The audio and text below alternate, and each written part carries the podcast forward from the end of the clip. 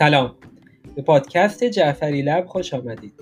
پادکستی برای زیستشناسی محاسباتی و ترویج علم. من محیدین جعفری میزبان شما در این پادکستم.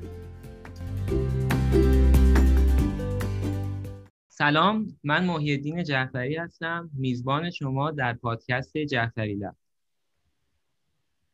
سلام من هم علی عقابیان هستم میهمان این قسمت جعفری لب.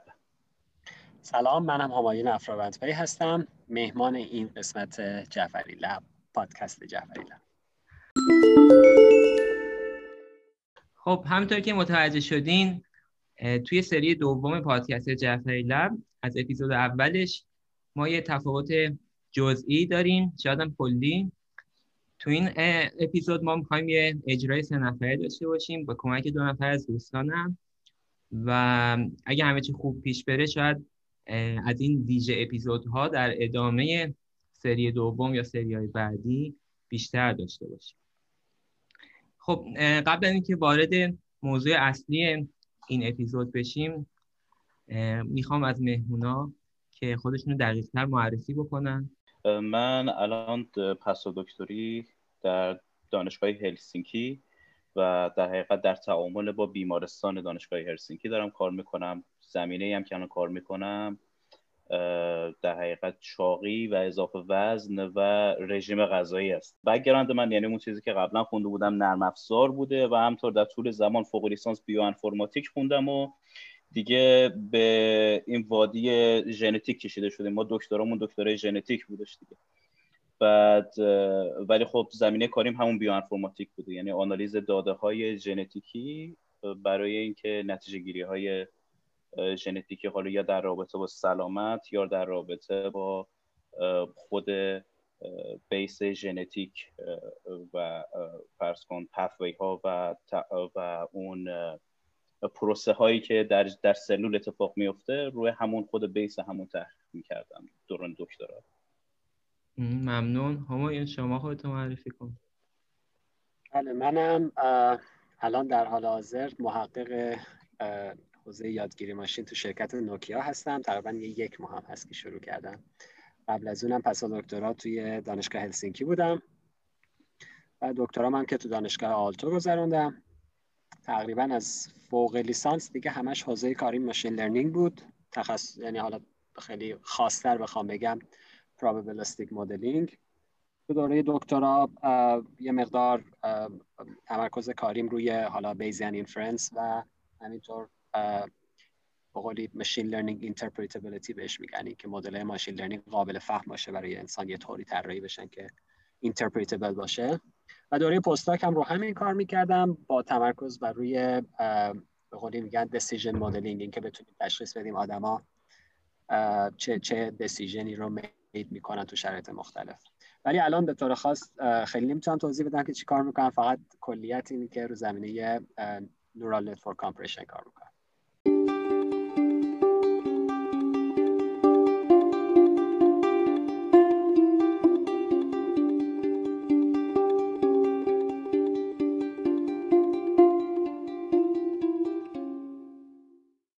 مقاله که برای این اپیزود که یا همین ویژه اپیزود در نظر گرفتیم یه مقاله تحت عنوان 10 common statistical mistakes to watch out for when writing or reviewing a manuscript.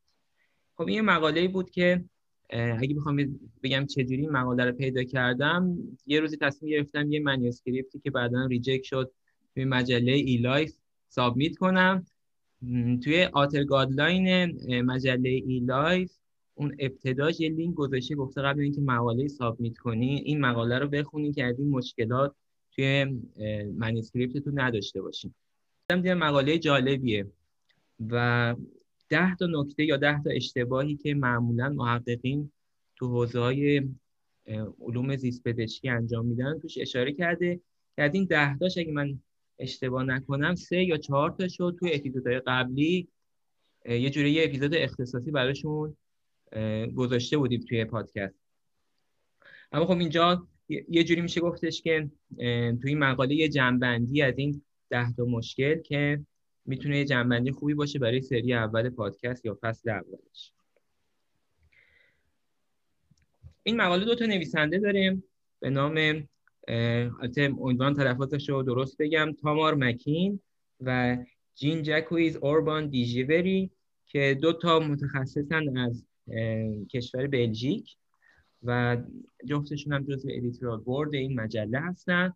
نکته جالبی که این مقاله داره اینی که این دوتا نویسنده هیچ کدومشون تخصصشون آمار نیست.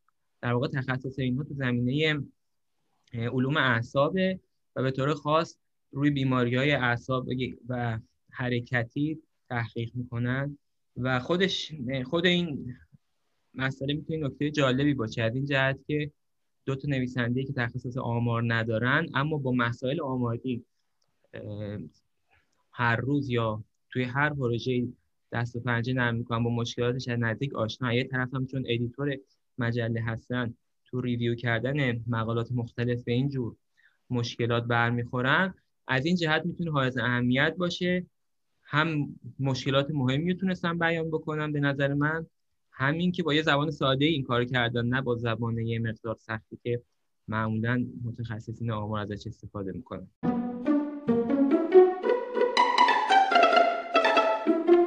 خب قبل از اینکه وارد جزئیات مقاله بشیم دوستم نظرتون رو بدونم که به صورت کلی حستون نسبت به این مقاله چیه؟ نکاتی گفته شیوه نگارشش باش می‌تونی ارتباط برقرار کنی یا نه؟ علی آره خلاصه بود موجز بود تیتروار بود خوندنش راحت بود به نسبت اون چیزایی که حالا تو زمین کاری خودم هم دیدم قبلا و بهش اشاره کرده بود.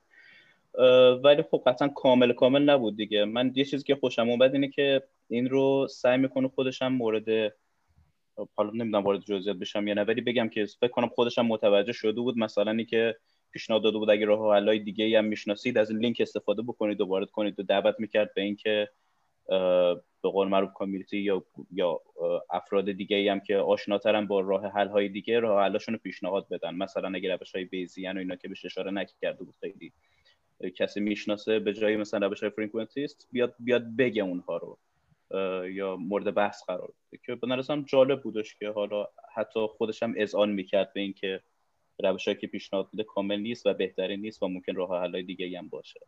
به نظرم مجموعه خوبی بودش. ولی خب یه حالت review paper بود دیگه. یه جمع‌بندی جالبی بود. جمع‌بندی خوبی بود. قبل از اینکه نظر همایونو بپرسم بگم که من با نویسنده دوم این مقاله که حالا اسمش هم خیلی سخت تلفظش من توی امضای ایمیلش می‌زنه جی جی. منم جی جی تلفظش می‌کنم راحت تره. من می‌خواستم یه ارتباط باشون برقرار کنم و یه سری سوالات خاص بپرسم و خب از جایی که شروع کردم از توییتر چون سایت توییتر پیداش کردم و خیلی برام جالب بود که توی کمتر از شاید بگم پنج دقیقه جوابمو داد تو توییتر. و خب اون موقع تعجب کردم ولی بعد که با هم صحبت کردیم و حالا یه سوالا من پرسیدم مثل لینک هم بر من فرستاد. از جمله یه لینکی که شامل یه مصاحبهش بوده بعد از چاپ این مقاله دیدم که تو اون مصاحبه حتی تاکید کرده که یکی از شیوه هایی که ما می‌تونیم روی این مشکلات غلبه بکنیم این که توی شبکه های اجتماعی از جمله توییتر فعالتر باشیم و برام شده بود که خودش به این توصیه خودش عمل می‌کنه و تو توییتر خیلی فعال و سریع جوابمو داد. نکته دیگه که من خواستم بعدی که توضیح که شما دادی بگم این بود که من یه سوال ازش پرسیدم که با عنوانی که تو رشتت آمار نیست و تخصص تو این زمین نداری سخت نبود برای نوشتن همچین مقاله ای اون تاکید که آره اینجور مقاله ها رو من مشکل زمان بیشتری ازم می‌گیره به خاطر اینکه باید با افراد مختلف چک کنم و نظرات افراد مختلف رو بپرسم و این پلتفرم eLife هم که این امکان رو براشون برقرار می‌کنه که بتونن کامنت بزنن روی مقالات کمک می‌کنه که حالا مقالات بهتری ارائه بدم خب همایون نظر کلی شما در مورد مقاله چیه؟ بله حقیقتش من مقاله این سبکی اصلا تو field ما مرسوم نیست. من خودم خیلی خوشم اومد خوندنش. حالا از این جهت که novelty نداشته یعنی میگم تو field ما اگر اینو سابمیت بکنن قطعا اصلا نگاش هم نمی‌کنم ولی خب اطلاعات خیلی خوبی داده. یعنی اینکه یکی بیاد حالت literature survey بیاد 10 تا 12 تا 20 تا مشکل رو جمع بکنه که خیلی مرسومه و اینا اشاره بکنه بهشون خوبه. ولی این قسمت خیلی خوندنش هم راحت بود. راحت میشه follow کرد. solution هایی که ارائه میده همونطور که علی هم گفت حتی خودشون هم تو جای اشاره کردن که حالا من الان پیداش نمی‌کنم ولی گفته بودن که روش های frequentist رو فقط ارائه دادن که خودشون آشنایی داشتن اصلا روش های Bayes رو نیاوردن. حالا نمی‌دونم مبنای کارشون چی بوده. من البته همه solution ها نگاه نکردم. سه چهار مورد از این اشکالاتی که واسه خودمون خیلی مرسومه و باش آشنا هستیم solution های اونا نگاه کردم هیچ approach Bayesian ی من لاقل ندیدم. شاید هم باشه. ولی یه چیز جالبی هم که داشتیم بود که باز, باز این هم واسه من تازگی داره تو این journal نوشته بود که یه جایش نوشته توی paper که توی نسخه آنلاین می‌تونید propose کنید که مثلا یه کاری کنیم که paper بهتر بشه وضعیتش. اینم من اصلا ندیده بودم که خیلی جالبه. اتفاقا ما می‌خوایم از این ویژگی سوء استفاده یا حسن استفاده بکنیم و لینک پادکست اونجا بزنیم. خیلی جالبه. خب آره. پادکست که فارسیه نمی‌دونم حالا. باشه بالاخره آدمای فارسی زبان هم این مقاله رو می‌خونن دیگه. آره ولی خب حالا به طور خاص چند تا پنج تا 6 تا موردی که حالا من بیشتر رو اونا زوم کرده بودم. چون خیلی زبان paper life science یه و من از اون field نیستم. بعضی جاهاش برا من سخت دنبال کردنش. ولی دو سه مورد سه چهار مورد خاصش که خیلی مرسوم هم هست توی کارهای ما هم مثل مثلا correlation و causation مثل اون مورد spurious correlation اینا مواردی هستن که تو field ما هم هست و به نظرم جالب بود. ولی من اگر جاش بودم چند تا از paper هایی که این ایرادات رو داشتن هم میذاشتم. شاید نمی‌دونم حالا چون نذاشته من ندیدم که paper ی بذاره و اشاره کنه. مثلا این sample paper ها این اشکال رو بود توی مثلا accept هم شدن ولی این اشکالات بوده. من ایرادی نمی‌بینم تو این چیز. تو field ما مرسوم هست بگم مثلا فلانی فلان کار رو کرده ولی اشتباهه حتی. ولی من ندیدم اینجا بذاره. اگر میذاشتم خوب بود. من خودم اگر باشم این کارو می‌کنم. اتفاقا این نکته ای که گفتی توی این مصاحبهش من تقریبا مصاحبه که ازش منتشر شده مانه میشه 11 نوامبر 2019 یک سال پیش و لینک رو به من داد. یه جاش انتقاد کرده از خود جامعه محققین که یه مقدار انتقاد پذیر نیستن و خیلی راحت نمیشه که از کارشون ایراد گرفت. و شاید مثالش همین بوده که اکثر افرادی که دارن یه کار تحقیقاتی انجام میدن اون پیولی و خوبا رو گزارش می‌کنن. اون جایی که به شکست می‌خوره اونا رو گزارش نمی‌کنن چون خیلی نمی‌خوان زیر انتقاد دیگران قرار بگیرن. و حالا من عباراتش رو پیدا کنم من روش می‌خونم براتون.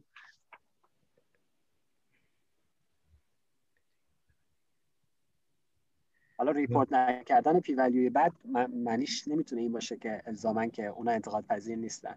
طرف برای اینکه paper ش accept بشه مجبوره که این کارو نکنه. ولی خب تو انتقاد بکنی دقیقاً دیگه میگه force publishing دیگه. یعنی به خاطر آره. اینکه paper اون accept بشه مجبوریم که مجبوریم که یه ظاهر خیلی خوشگلی از نتایج به دست بیاریم و اینکه یه کسی بزرگترین پروژه ها رو دخیل توش و همیشه هم نتایجش معنی داره این خیلی قابل هضم نبود برای نویسنده این مقاله و به خاطر یکی از انگیزه هاشون بوده که این مقاله رو بنویسن. این نکته دیگه که یادم رفت بگم که چی شد که اصلا اینا به همچین ایده رسیدن که این مقاله رو بنویسن؟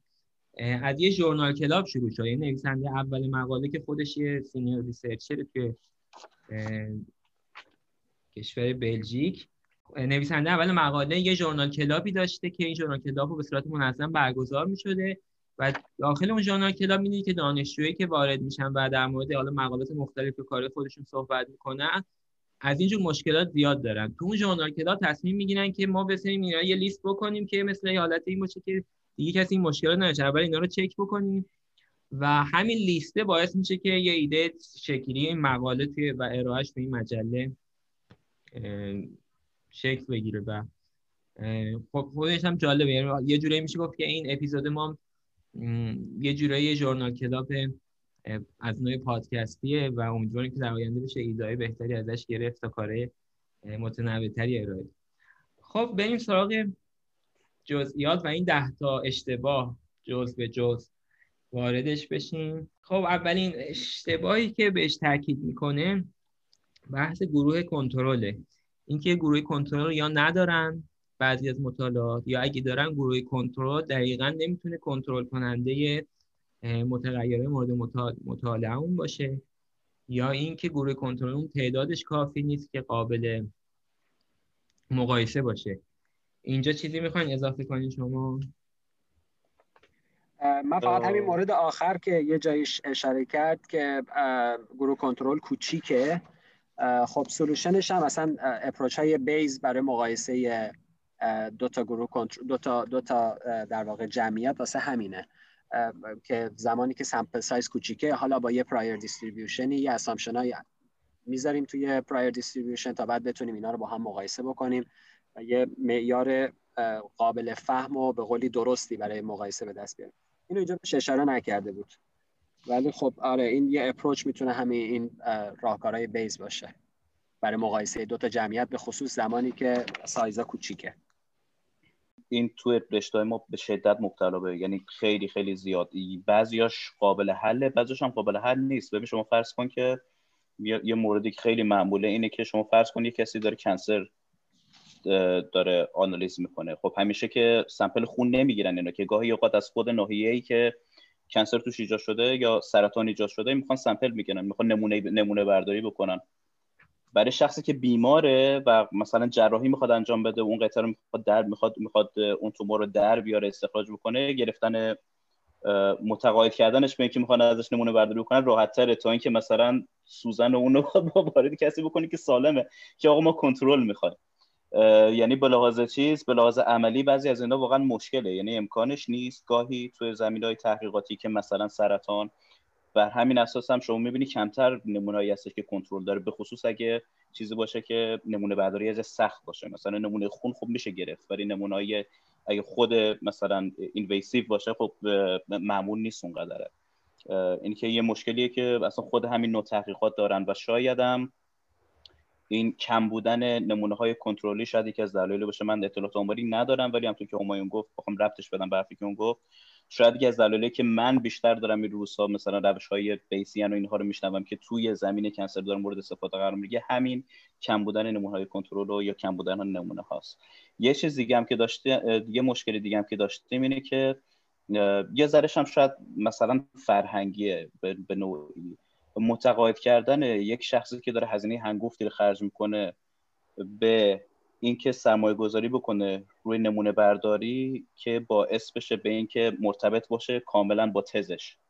خیلی راحت تر تو اینکه متقاعدش بکنی که آقا روی چیزی بیا سرمایه گذاری کن که بتونی اینو باش مقایسه بکنی. یعنی مستقیما مرتبط با چیز نیست. گاهی اوقات افرادی که به خصوص تو حالا مدیسن و تو پزشکی و تو بیولوژی که تو بیولوژی تخصص دارن متقاعد به هم سخته که آقا شما برای چی اینقدر اصرار داری که حالا من بیام 10 تا نمونه دارم یه پولی هم اضافه تر بدم 20 تا بکنم اینو؟ همون مقدار که حالا مثلا statistical مثلا می‌خوای آقا اینا همونقدر power داشته باشه سخت متقاعدش بکنید این فرآیند داره عوض میشه. یعنی من دارم می‌بینم که شما امروزه یه ذره سخت هستش که شما تو review رو بتونی پاس بکنی بری بدونی که هیچ نقدی بهت بشه که آقا کنترلت کو. در حالی که مقالاتی بوده و من خوندم فرامون که چاپ شده بدون که کنترل باشه. یه چیز دیگه هم که هستش اینه که تو بیماری های نادرم این خیلی دوباره مبتلا بهه. من خودم تو یه دونه مقاله روی یه دونه پروژه کار می‌کردم که دیتا رسیده بود دست ما و اینا کنترل نگرفته بودن. دلیلش هم اینه که مرتبط این, این بیماری که ما داشتیم تحقیق می‌کردیم ناشی از یه دونه موتاسیون خیلی خیلی خیلی خیلی نادر بود. که فقط در یک خانواده توی اسپانیا مثلا فرض بکن که اینو کشف کرده بودن و کلا دو مورد داشتن. یعنی دو تا یا سه تا sample رسیده بود اصلا ما اینا مثلا ما می‌خواستیم آنالیز بکنیم و, و پی برده بودیم به اینکه یک به قول معروف حالا بیان یک سری ژن ها و نوع splice شدنشون به شدت مرتبط با این بیماری. خب؟ ولی واقعا بیشتر نبود data. یعنی با دو تا یا سه تا data میاد کار بکنه و وقتی می‌رسید به کنترل یک خواهر داشتین خانواده. خانواده یه یادم پنج نفره بودن. دو تا از دخترها این بیماری رو داشتن و این موتاسیون رو داشتن. خواهر سوم این موتاسیون رو نداشت. و اینا sample نگرفتن از این بنده خدا. فقط سی sample گرفتن که ببینن آقا ببین موتاسیون نیست. برایشون همه رو sequence کرده بودن. پدر و مادر که سالم بوده sequence نکرده بودن خواهری که و دلیلش همین بودش که انجام نشده بودش. که هزینه گرفته بودن و روی همه جوانب سرمایه‌گذاری کردن روی این جوانب سرمایه‌گذاری نکرده بودن. اینم حالا تو چالش هایی که وجود داشت تو چالش هایی که وجود داشت سخت بود اینکه به این رسیدگی بکنیم. کاری که انجام دادیم نهایتا این بودش که رو بردیم به database های خیلی بزرگی که وجود داره مثل ENCODE اون موقع من یادم اولین version اولین نسخه هاشو publish کرده بودن و اگه نبود خیلی سخت بود اینکه همچین چیزی رو ما بتونیم واقعا به این نتیجه برسیم که آقا این رو این این بیان این ژن ها مرتبطه با این فرض کن بیماری. ما اومدیم از ENCODE استفاده کردیم یه database خیلی بزرگی رو اومدیم دانلود کردیم و تمام سلول های مشابهی رو مشابه این سلولی که ما داشت data رو دانلود کردیم که ببینیم آقا به صورت نرمال هم چیزی اتفاق میفته یا نه. ولی به طور اخص از این خانواده ما نداشتیم sample رو همین حساب مجبور شدیم روی بیاریم به آنالیز های خیلی گسترده و database های بزرگ و اینا که مثلا نسبت بکنیم که آقا این تو حالت نرمال این یه چیز خارق العاده است واقعا که با این بیماری مرتبطه و چیز و نویز نیست.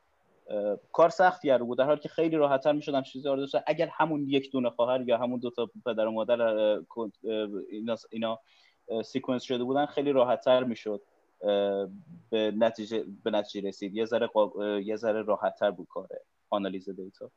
میگم گاهی هم اینه دیگه یعنی بیماری اونقدر نادره که حالا تو این قضیه اگه خواهر سومی وجود نداشت واقعا واقعا راه حلی وجود نداشت. ولی خب این قضیه راه حلی وجود داشت که متاسفانه بهش پرداخته نشده بود. مجبور شدیم از راههای خیلی سختتر آنالیز انجام بدیم. اینی که اینا هستش دیگه. هم بحث فرهنگیش هستش هم بحث مشخصات خود بیماری اگه نادر باشه و همین که ممکنه واقعا گرفتار کنترل به راز اخلاقی درست نباشه. شما نمی‌تونید توقع داشته باشید مثلا یه سمپل نمونه گیری اینویسیو رو برداری رو هر آدم سالمی راضی باشه که آقا بیا مثلا فرض کن که از من سمپل بگیر. خب راضی نمیشن مردم و واقعا اخلاقی هم نیستش.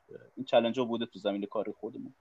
یعنی منظورم اینه که برای نقدش راحته ولی در عمل واقعا پیچیده است. در عمل واقعا گاهی سخته توی پروژه‌ای که داخل بودم دیدم اینطور. آره خب سخت بودنش هم قبول دارم. خودم مثلا یادم میاد زمان کارشناسی ارشد پیدا کردن نمونه بیمار از یه لحاظه خیلی راحتتر از نمونه کنترل بود. به خاطر اینکه بیمارا مشخص بودن میمدن توی مرکز درمانی یه ویزیتی می‌شدن توسط دکتر متخصص بعدش از بین اونا یه تعدادشون برای نمونه گیری استفاده ولی برای افراد ساده مجبور میشیم دست زمان همکارا تو آزمایشگاه دوستان یا کسای دیگه می‌شدیم و خودش پروسش سخت بود و حداقل اون زمان برای من خیلی سخت بود. الان نمی‌دونم که چقدر تغییر کرده. یه چیزی که تو این نکته بهش اشاره کرده داشتن گروه شمه. من با اصطلاح شم آشنا یا نه؟ بیشتر توی حالا مطالعات یعنی در واقع توی طراحی آزمایش هایی که مربوط به کار مربوط به جراحی ها میشه ازش استفاده میشه. یه جوری معادلش تو کارهای مربوط به دارو که حالا شاید اسمش زیاد شنیده باشین تو این بحث‌های کرونا که اخیرا دست استفاده از پلاسبوها هستش. که ما در واقع یه جور مداخله بکنیم که مداخله شبیه مداخله اصلیمون باشه تا بتونیم یه سری از عوامل مداخلهگر رو حذف کنیم از مطالعهمون. که اینم تو خیلی از مطالعات بهش لحاظ نمیشه. تو این زمینه توضیح چیزی اگه می‌خواین اضافه کنید من حالا یه, مسئله رو فقط شاید مرتبط باشه به این موضوع و حالت کلی که معمولا بیمار حالا به طور خاص مثلا تو case cancer یه cancer خاصی تعداد بیمارشون خیلی کمه. یه concept ی هست به اسم counterfactual یا حالا contrastive examples نمی‌دونم آشنایی داری یا نه. یه, مقاله هم تازگی ها توی Nature Communication اومده. title ش اینه. الان من پیداش کردم. Improving the accuracy of medical diagnosis with causal machine learning.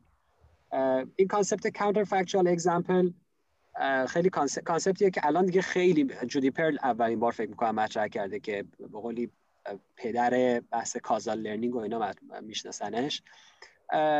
منظور اینه که شما یه sample ی دارید با یه مثلا فرض کنید بحث classification ه با یه این classify شده توی کلاس خاصی و این کلاس اون چیزی نیست که شما می‌خواید.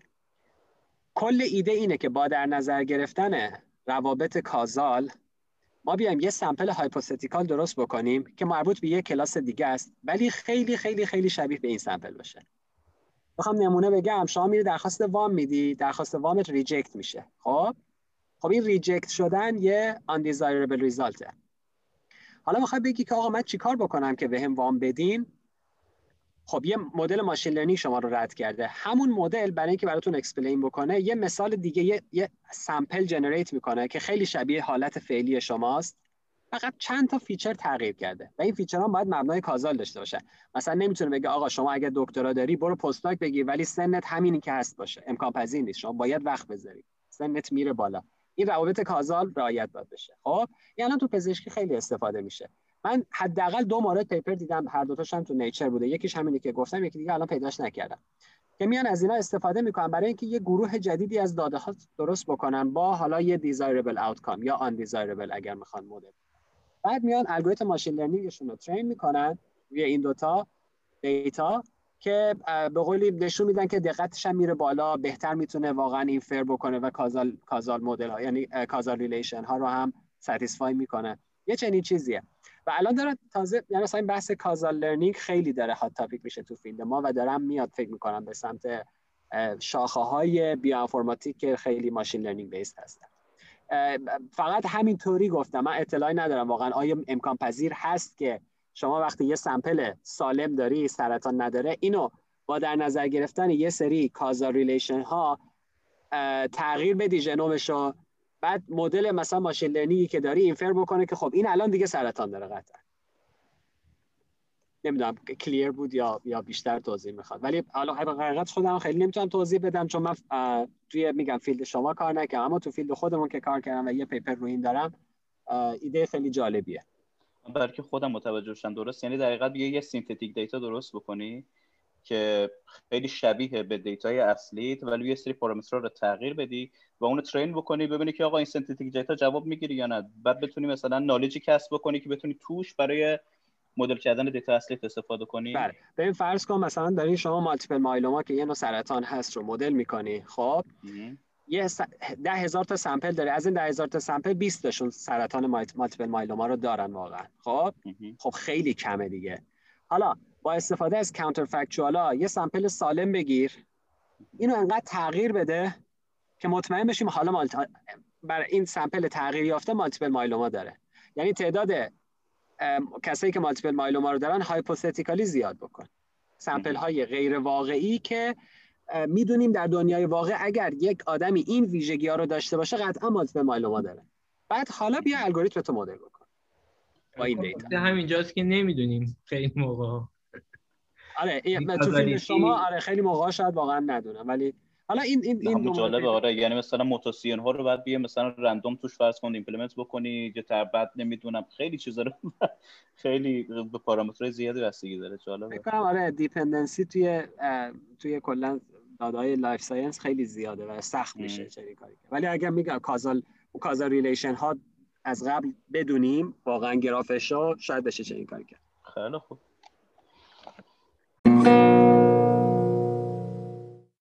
خب بریم سراغ نکته یا اشتباه بعدی توی مقاله 10 Common Statistical Mistakes که اگه همین عبارت رو حالا شنوندگان پادکست بزنن به راحتی می‌تونن خود مقاله رو پیدا کنن.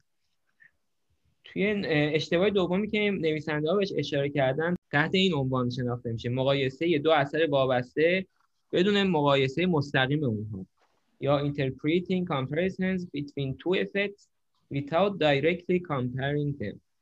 برای این اشتباه نموداری توی مقاله گذاشتن تحت شکل یک و پنل ایش.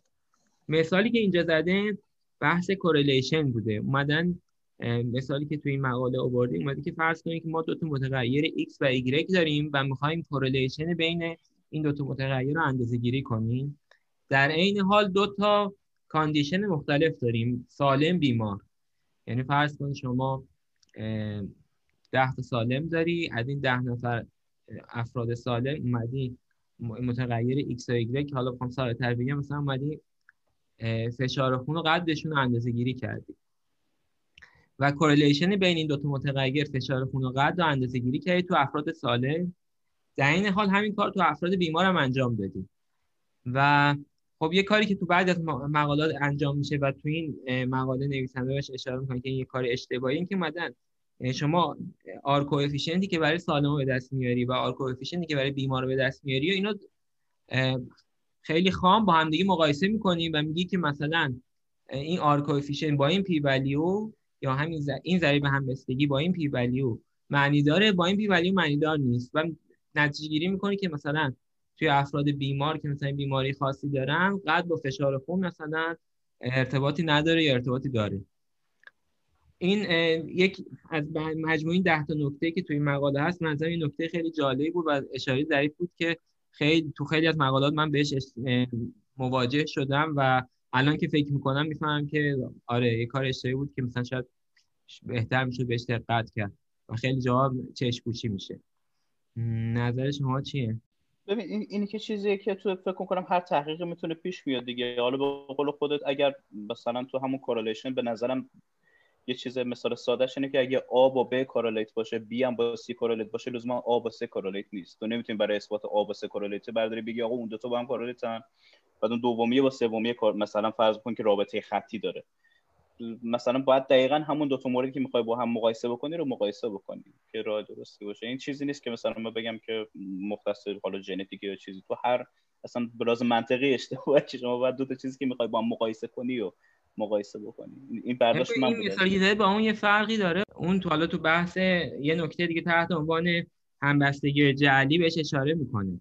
اینجا بحث این همبستگی جعلی نیست. یعنی همبستگی که داریم همبستگی واقعیه. یعنی بین ایکس و ایگرگ واقعا همبستگی وجود داره با این ضریب با این p-value اما اگه شما بخواید سالم و بیمار رو با هم دیگه مقایسه بکنید این دو تا ذری به همبستگی از سالم و بیمار با هم مقایسه بکنید میگه این مقایسه اشتباه.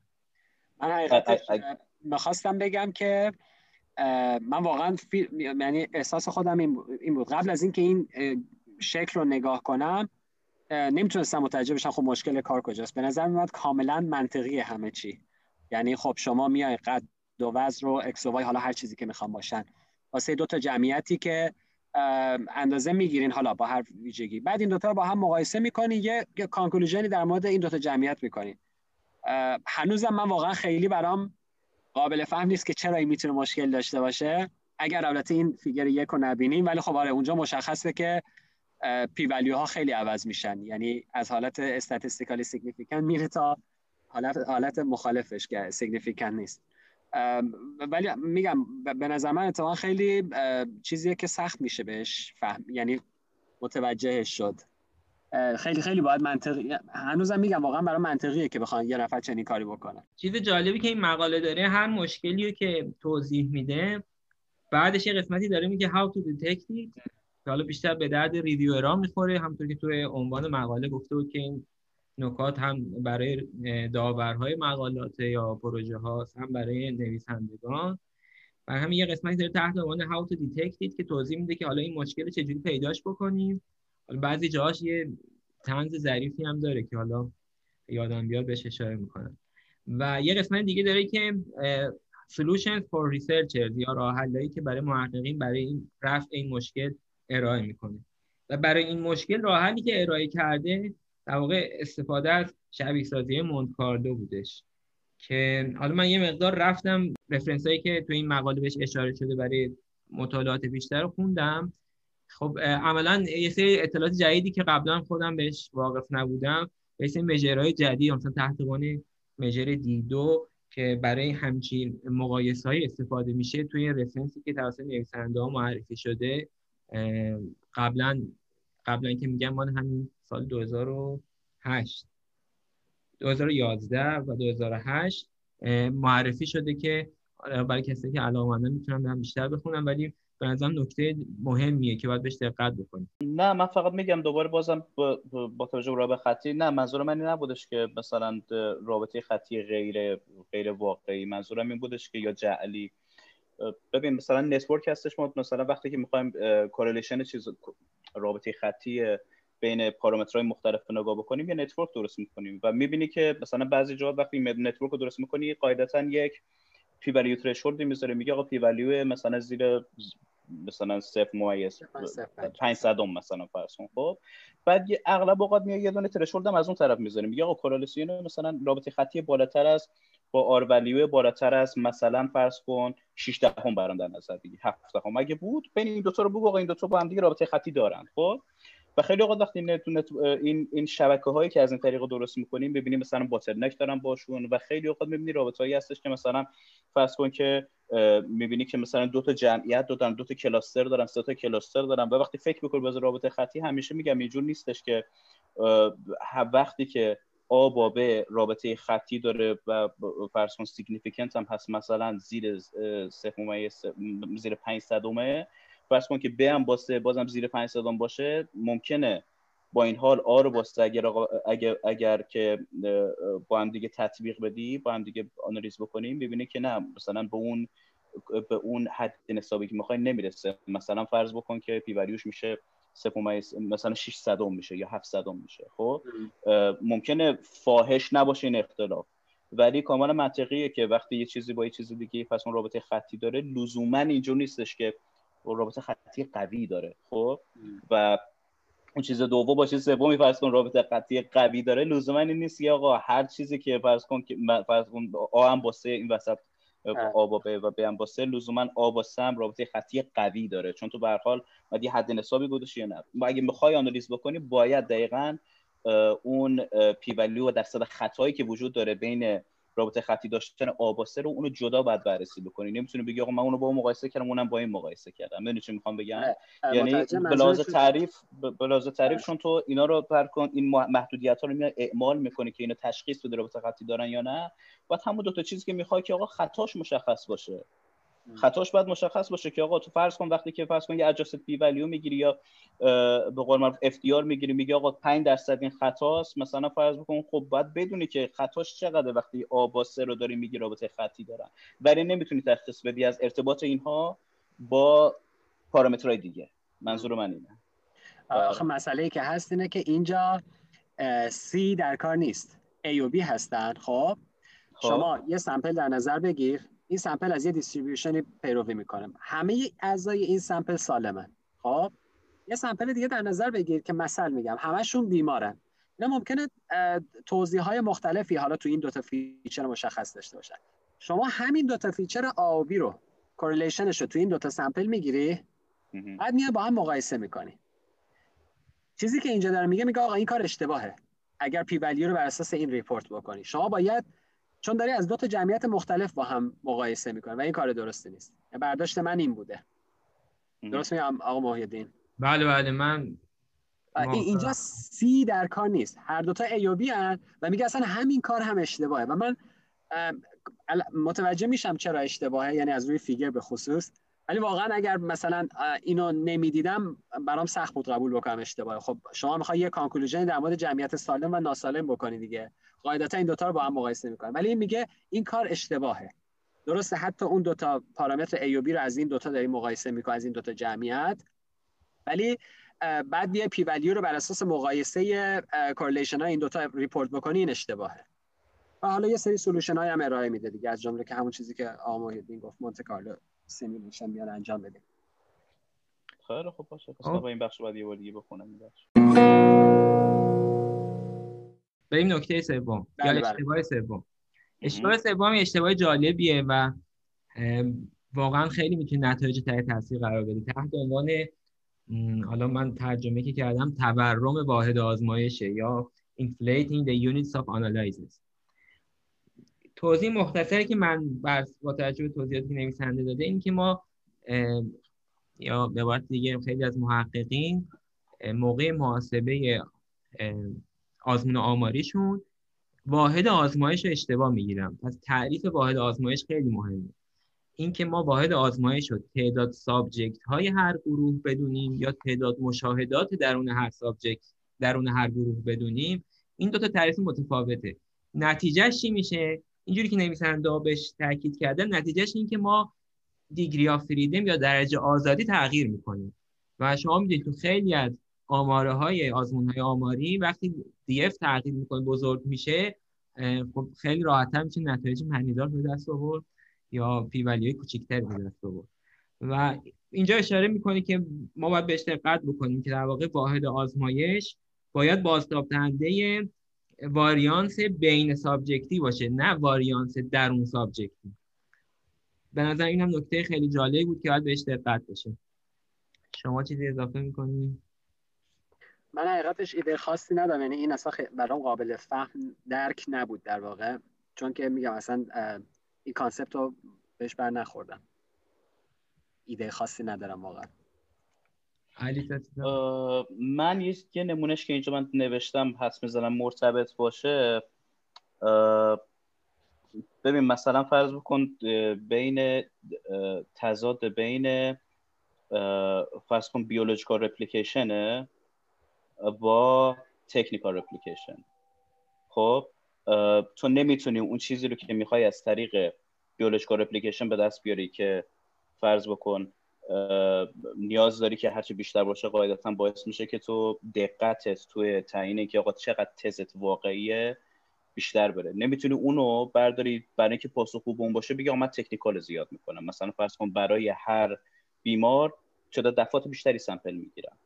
خب می‌دونی می‌خوام چه بگم؟ این نمودش تو کار ما من به نظرم اینطور اومده. یکی از چیزهایی که اینجا خودش نشون میده.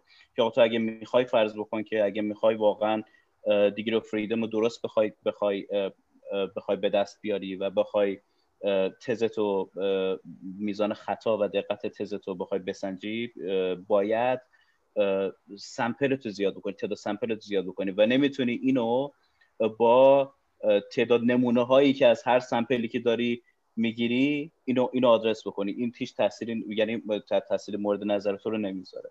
این برداشت من بود بیشتر تو زمینه کاری خودمون که مرتبط بود با این قضیه. ولی تو رشته دیگه نمی‌دونم حالا قاعدتا چون اینجا مطرح کرد بود گفتم آره. خب بریم سراغ نکته چهارم یا اشتباه چهارم اشتباه رایج چهارم که بهش هم اشاره شد. پریوس correlation یا همبستگی های جعلی. توی شکلی هم که توی این مقاله هست شکل شماره دو اگه اشتباه نکنم. بله تو شکل شماره دو در واقع چقدر خوب بود که برای تک تک این مشکلات رایج یا اشتباهات آماری رایج یه شکلی اختصاص می‌داد. ولی متاسفانه فقط برای دو تاشون یا سه تاشون شکل گذاشته.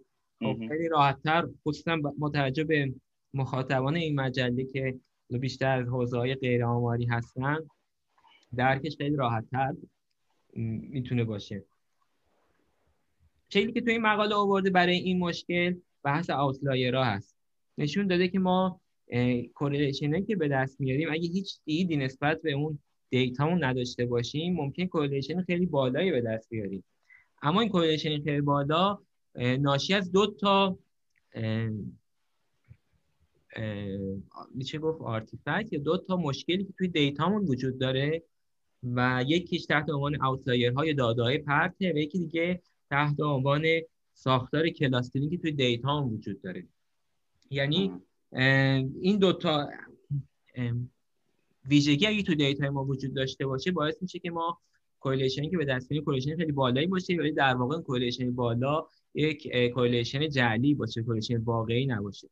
اگه بخوام اینو بیشتر توضیح بدم علاوه اینکه این شکل خیلی خودش گویا هست میشه گفتش که مثلا یک داده پرت می‌تونه correlation خصوصا اگه correlation از نوع correlation خطی باشه خیلی شدیدا تحت تاثیر قرار بده و coefficient رو خیلی زیاد بکنه. و cluster ها هم چون ما دو تا cluster یا چند تا cluster مختلف با ویژگی مختلف داریم برای correlation که به دست میاد در بر...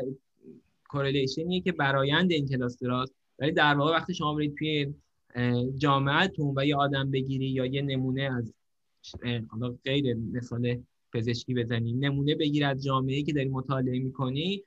اون این correlation توش وجود نداشته باشه به خاطر اینکه این اصلا یک cluster ی که اون cluster correlation ی که یا همبستگی بین متغیرها وجود داره تو اون cluster خیلی کمه. اما اون چیزی که شما باش مواجه می‌کنی برایندیه یا میانگینی از همه correlation که جامعه وجود داره. همین این نکته رو اینجا تاکید کرد که به نظر من خیلی جالب. آره به نظرم یه مشکل جدیه وقتی که مثلا فرض کن بر اساس حالا بر اساس رابطه خطی داری نتیجه گیری می‌کنی استنتاج می‌خوای بکنی باید مد نظرت باشه که این خود ساختار داده ممکنه که باعث بشه که فرض کن که رابطه های خطی غیر واقعی به دست بیاری اگر مثلا فرض کن دو تا کلاس مختلف داشته باشی یا اینکه یک اوتلایر داشته باشی که روی رابطه خطی تاثیر بذاری تعیین کننده رابطه خطی باشه.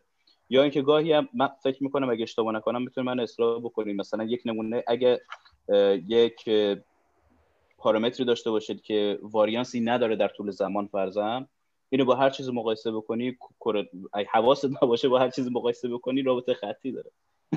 رابطه خطی عالی هم داره. که بعد مد نظر باشه که وقتی داری رابطه خطی رو چک می‌کنی محدودیتاش چیه و دقیقا اگر که کلاس های مختلف داشته باشه اونم تشخیصش یه ذره سخته که تو دیتا باید چک بکنی باید به خصوص با اگر کترپلات انجام بدی که مثلا نقطه نقطه نشون بدی داده تو چطوریه و بتونی نگاهی به اون بندازی احتمالا کلاس های مختلفی اگه توی داده باشه تشخیص میدی و بعد اونها رو حتما منصور بکنی. مهمه. من حالا خود خود این مشکل که خب خیلی مرسومه و چیزی هم نیست که یعنی قبلا کسی بهش اشاره نکرده باشه. بخشش که برای من جالب بود اون بخش در واقع همین چیزه. حالا spurious correlation خودش می‌تونه دلیل متفاوتی داشته باشه. حالا این اینکه outlier ها مطرح شدن من مقالاتی که دیدم خیلی ساده میان outlier detection می‌کنن outlier ها رو حذف می‌کنن. و بعد correlation حساب می‌کنن. و این خیلی مرسومه. من زیاد دیدم توی مقالات. و جالب بود برام. یعنی نمی‌دونستم واقعا چه این اثر می‌تونه. البته شما بازم اگر از متدای مثلا Bayesian estimation خودش by default sparse هست. ببخشید میگم sparse در واقع robust هست. و شما مثلا از متدای Bayesian حالا به طور خاص approach BEST Bayesian estimation supersedes t-test روشی که حالا به اسم BEST شناخته میشه. اون approach این مشکل رو نداره. زمانی که می‌خواید دو تا گروه رو با هم مقایسه بکنید می‌تونید یعنی با اوتلایر را هم. حتی یادم اگر اگر درست تو ذهنم باشه الان پیپرش دارم ولی خب نمی‌تونم پیدا بکنم. ولی می‌دونم که حتی نمونه ای اومده بررسی کرده که تو یه جمعیت خیلی داده های در واقع حالا خیلی که مطمئن نیستم پیپر خیلی وقت پیش خوندم. یه تعدادی داده های در واقع اوتلایر گذاشته و تست کرده و دیده که تونسته جواب به خوبی به دست بیاره. یعنی در واقع تونسته مقایسه بکنه. اونجا فکر می‌کنم این مشکل حل میشه. ولی بازم ندیدم اینجا توی solution هایی که ارائه داده BEST رو بهش اشاره کرده باشه. یه چیزی که من دوست دارم اینجا بهش تاکید کنم اینی که ما یه مبحثی داریم تو data visualization که میگن که ما دو هدف عمده داریم برای اینکه تصویر سازی کنیم از دیتامون. یه هدفش این که تحت عنوان explanatory data visualization اینکه ما دیتا رو visual ش بکنیم تصویر سازی ازش بکنیم که بتونیم توضیح بدیم بهتر. که حالا معمولا تو مقالات استفاده میشه اگه اصولش رعایت بشه. اما یه دسته دیگه از data visualization اینه که ما دیتامون رو تصویر سازی می‌کنیم که نسبت به دیتامون یه دیدی پیدا بکنیم که تحت عنوان exploratory data visualization شناخته میشه. و یه مثال خیلی معروفی هستش توی همین مپ هست تحت عنوان نمی‌دونم حالا شنیده باشه دیتا ست آنسکا یه دیتا ستیه که چهار حالت مختلف داره. این چهار هر کدوم از این حالت ها شامل دو تا متغیر x و y هستن تو این دیتا ست آنسکا و پنج عدد آماریشون یعنی چارک اول چارک دوم که همون میانه است میانگین چارک سوم و ماکسیموم و مینیمومشون دقیقا برابر همدیگه است. اگه شما این چارتا رو یعنی اگه بخوای این چهار تا data set رو با همدیگه مقایسه بکنی بدونین که توضیحشون رو رسم بکنی میگه اینا دقیقا این همه کپی هم دیگه اگه بر اساس دقیقا همین شاخص ها اندازه ولی وقتی که این توضیح اینا رسم می‌کنی یا x رو در مقابل همدیگه می‌کشی اصطلاحا استفاده روش scatter plot یا نمودار نقطه‌ایشون رو رسم می‌کنی. چهار تا رفتار کاملا متفاوته که حالا کسایی که علاقمندن توصیه می‌کنم که حتما دیتا آنسکام رو تو اینترنت search کنن. می‌بینن یکیشون رابطه کاملا خطی وجود داره. تو یکیش داده پرت داریم. تو یکیش دو تا cluster داریم. تو یکیش دیگه حالت رابطه غیر خطی وجود داره ولی ما خطی در نظرش می‌گیریم. و خودش این اهمیت این بحث data visualization نشون میده که ما فکر کنم یکی از راه که برای البته خود نویسنده هم اشاره کردن دارم نگاه می‌کنم. How to detect برای این مشکل رایج اشاره کرده و به visualization و مشخصا scatter plot اشاره کردی که می‌تونه کمک بکنه برای اینکه ما بدونیم که این همبستگی که به دست آوردیم همبستگی جعلی همبستگی واقعی.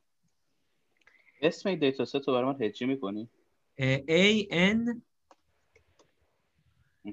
S C O M B E. okay باشه روش های مختلفی. حالا من اینم اضافه بکنم چون خودم یه مدت field م بوده. یعنی مقالاتشو میخوندم و حالا تو اون زمینم یه مقدار تحقیق کردم. دو تا دو سه تا روشی که حالا من به طور خاص می‌شناسم که خیلی توی visualize کردن داده های high dimensional خیلی عالی عمل کردن. یکیش t حالا t stochastic neighbor embedding و یکی دیگه هم UMAP ه UMAP نمی‌دونم مخفف چیه ولی این دوتا رو دیدم که خیلی استفاده میشه برای visualize کردن. من دارم search می‌کنم UMAP visualization آره حالا ظاهرا چیزش نیست. آها. Uniform manifold approximation and projection for dimensionality reduction. برای اینکه شما حالا داده های high dimensional رو توی دو بود بتونید visualize بکنید و حالا structure ش رو بفهمید و دید پیدا کنید. اتفاقا حالا با توجه چیزایی که من دیدم این دو تا مثالی که زدی مثال خوبی هم برای exploratory data visualization هر دو تا exploratory مواقع برای تو مقالات اینو می‌ذارم به خاطر اینکه یه شکل خیلی رنگی و خوشگلی داره ولی عملا اونقدر information نداره که پیکسل می‌گیره از صفحه مانیتور شما. اگه نسبتی بگیری بین information و پیکسل ها. خب بریم سراغ اشتباه رایج بعدی که این یه خیلی دیگه شاید بگم یه اشتباه رایجیه که توی دروس آماری خیلی بهش تاکید میشه بحث sample size ه و یه جور خیلی در است یا قدیمیه. اینکه خیلی مواقع خصوصا تو مطالعات بایومدیکال که حالا چند تا مثالش هم علی اشاره کرد ما سمپل سایزهای خیلی کوچیکی داریم که حالا درسته که محدودیت مالی می‌تونه باشه محدودیت اخلاقی می‌تونه باشه محدودیت های خود نمونه می‌تونه باشه ولی بعضی موقع ها محققین همونطور که نویسنده ها بهش اشاره کردن اصلا انگار نه انگار که sample size شون سه تا چهار تا نمونه است. انگار که مثلا با یه sample size 200 تایی دارن رفتار می‌کنن t-test می‌زنن نمی‌دونم از اینجور آزمونا روش انجام میدن که با sample size اصلا بهش دقت نمی و خطای نوع دوم اصلا بهش لحاظ نمی‌کنن چون فقط می‌خوان یه p-value گزارش بکنن. که حالا اصطلاحا بهش برای این مشکل نویسنده میگن که در واقع overestimation اکچوالیته یا از اصطلاحا میگن که باعث overestimation میشه توی تحلیلی که انجام میدیم. چیزی شما می‌خواین اضافه کنیم به این نکته یا بریم سراغ مشکل بعدی؟ من اوایل بس گفتم که به هیچ approach Bayesian ی اشاره نکرد. الان چشمم خورد به این و حرفم پس می‌گیرم. کروشکه 2011 همون Bayesian estimation approach based هست. که تو قسمت Solutions for Researchers بهش اشاره کرده که حالا به طور خاص گفته Bayesian statistics حالا یه راهکارهایی ارائه میده که برای اینکه بتونیم identify بکنیم و این مشکل sample size رو حل بکنیم. که خب خوبه. حداقل بهش اشاره کرده. دیگه بخشی از حل کردنش مربوط به زمان طراحی آزمایش میشه. یعنی از اول باید اگه محدودیت طوریه که قابل رفع کردنه. ولی اون قسمتش که واقعا نمیشه ما باید اینا رو لحاظ کنیم تا بتونیم پاور رو دقیق‌تر محاسبه کنیم. اینجوری که من فهمیدم. بله بله. خب اگه اگه همین مسئله همینه که اگه شما واقعا محدودیت هایی توی دنیای فیزیکی هست که نمی‌تونید سمپل بزرگتری داشته باشید اتفاقا اونجا جاییه که شما می‌تونید اپروچ های بیزیان رو استفاده بکنید. چون بالاخره prior distribution این امکان رو به شما میده که درسته حالا اینجا sample به تعداد کافی نده. اما یه knowledge ی از قبل دارید بر اساس کار روی sample های مشابه که اون می‌تونه بهتون کمک بکنه توی به توی نتیجه گیری. این روشی که اینجا اشاره کرده شما اسمش گفتی شبیه همون کاری که تو bootstrapping یا sampling bootstrap بله خیلی شبیه به اون. permutation که انجام میدیم درسته؟ بله بله. Improving genomics based predictions for precision medicine through active elicitation of expert knowledge. ایده این بوده که ما همین تو زمینه multiple myeloma هم بوده. sample size مون کوچیکه و بیایم از حالا method Bayesian و knowledge elicitation استفاده کنیم که این knowledge از کی elicit میشه؟ از expert ها و این expert بر اساسه اما حالا بخوام نتیجه گیری کلی رو بگم. تاثیر یعنی می‌تونه ایمپروو بکنه ولی نه خیلی کم. تاثیرش اونقدر زیاد نیست. آره. ولی بهتر از چیه ولی بهتر از هیچی قطعا. آره. ولی خب می‌خوام یعنی می‌خوام اینو بگم. ته تهش شاید بازم بستگی به کیس استادی داره. مثلا یه موقع شما می‌بینی آقا مثلا می‌تونی تشخیص سرطان رو یک درس یک فقط یک درصد دقتش رو ببری بالا. از 60 ببری 61 همون یک درصد ممکنه که برای شما خیلی ارزش داشته باشه یعنی برای community بعد میگه خب باشه این approach رو می‌گیریم. علیرغم اینکه method پیچیده تره و اون expert باید بیاد وقت بذاره feedback بده اینا ولی می‌سازه و این کارو می‌کنه. ولی فقط سوال من اینه که شما مثلا مثالی آوردم که با یک با دو یا سه تا sample داریم کار می‌کنیم. نه اون تعداد کوچیک به نظر میاد واریانس هم فکر می‌کنم دیگه آره. خیلی خیلی دیگه کم باشه. یعنی آورده آره. خیلی کمه. اونجا مطالعات تحت عنوان case study می‌شناسن تا تحت عنوان یک. آره اونا خیلی general دیگه فکر نمی‌کنم باشه. واقعا دو سه تا sample دیگه خیلی عجیب غریبه کمه. اسمش نمی‌دونم ولی خب بیماری هست که واقعا بر اساس موتاسیون های خیلی نادره. یعنی مثلا در حد چند مورد در یک کشور. و تو فکرشو بکن که اینها رو بخوای detect بکنی اینها رو بخوای ازشون نمونه برداری کنی پس یه دو تا مقاله که ما کار کردیم تو زمینه کاری قبلی که من داشتم آزمایش قبلی چون بر اساس mutation هایی که دخیلن در splicing اونقدر اینها نادرن که تبعاتش هم سنگینه. ولی پیش میاد که مثلا تبعاتش یه ذره مثلا بگونه باشه که برسه به جایی که یه بیماری develop بشه و بتونن از اون بیمار نمونه برداری کنن اینها. و خیلی نادره. هست مواردی هست. داره الان که گفتیم من یه مثال یادم اومد یه موقعی من روی هاری خیلی کار می‌کردم و به یه سری مقالات برخوردن که طرف کیس استادی بود.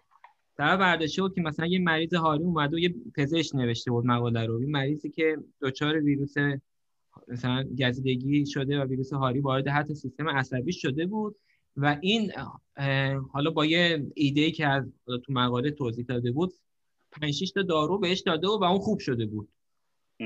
و نمرده بود. واقعا این چیز خیلی عجیبیه. یعنی می‌دونیم که وقتی که ویروس هاری وارد CNS بشه بستگی داره که از کجا وارد بشه مرگش بین مثلا یک روز تا حالا من عددش دارم همینجوری میگم اما بستگی مثلا از سر گاز گرفته باشه یا از پا گاز گرفته باشه زمانش فرق می‌کنه. اما مرگش قطعیه. ما عملا درمانی براش نداریم. ولی خب اگه یه نفر با حالا چند تا دارویی که اون پیشنهاد داده بود خوب شده بود گزارش کردنش ارزش داره. اما خب ارزش در حد خودشه واقعا. و با نتیجه گیری ها دقت یه چیز دیگه که من فراموش کردم بگم اینه که و بحث نشد منم فراموش کردم بگم. یک راه دیگه ای که خیلی معموله برای که با اینجور موارد که امکانی گرفتن سمپل نیست مثلا برخورد بکنیم یا این مشکل حل بکنیم اینه که یک روی, روی مدل کار کنیم. حالا فرض بکن که همون همون شرایط رو سعی می‌کنن در یک موش ایجاد بکنن مثلا اون متاسیون خیلی نادر رو. و فرض بکن که موشم که بندگان خدا تا می‌تونن راحت نه ولی به حال تکثیرش می‌کنن و نمونه های خیلی بیشتری به دست میارن می‌تونن روش آنالیز آماری انجام بده با دقت بیشتری. یا اینکه یه چیزی که خیلی هم اونجا مترابه بود چون که می‌خواستن خود بیولوژی رو بررسی بکنن ببینن که تو سلول چه اتفاقی میفته میان روی سلول که اون موقع حالا مثلا یا هیلا کار می‌کردیم یا چیزهای دیگه میان اون متاسیون ایجاد می‌کنن و ببینن ببینن آیا اون همون همون تاثیراتی رو که دارن می‌بینن در بیمار اتفاق افتاده در سلول هم می‌بینن یا نه؟ و اونجا خب سلول دیگه می‌تونن به تعداد زیادی کشت بدن. این یکی از راه استفاده از استفاده از مدل. حالا یا مدل سلولی یا مدل مثلا موش یا مدل های دیگه. اینم اینم خیلی شایع هستش برای اینجور موارد. خب بریم سراغ اشتباه رایج بعدی که این اشتباه رایجی که اینجا ورده اولش بهم بر من هنوز حزمش خیلی سخته به خاطر اینکه واقعا یه مرز خیلی باریکی وجود داره. بین اینکه اشتباه انجام میدی یا درست انجام میدی به نظر من که توی مقاله تحت عنوان circular analysis یا تحلیل حلقوی بهش اشاره شده. و البته من سعی کردم مقالاتی که اشاره کرده خود نویسنده و حتی توی اون message ایی که تو توییتر بهش دادم ازش خواستم بیشتر تو این زمینه برام توضیح بده. چون ما توی بحث data science به طور کلی یه مبحثی داریم که حالا بهش یه اشاره کوچیک هم کردیم. اون exploratory data visualization یه جوری ما data رو که به دست میاریم خیلی از فرضیات ما در با دیدن data و توی مراحل pre-processing فرضیاتمون اصلاح میشه یا اینکه ما وقتی که توزیع data رو فهمیدیم تازه می‌فهمیم که از چه آزمونی استفاده بکنیم.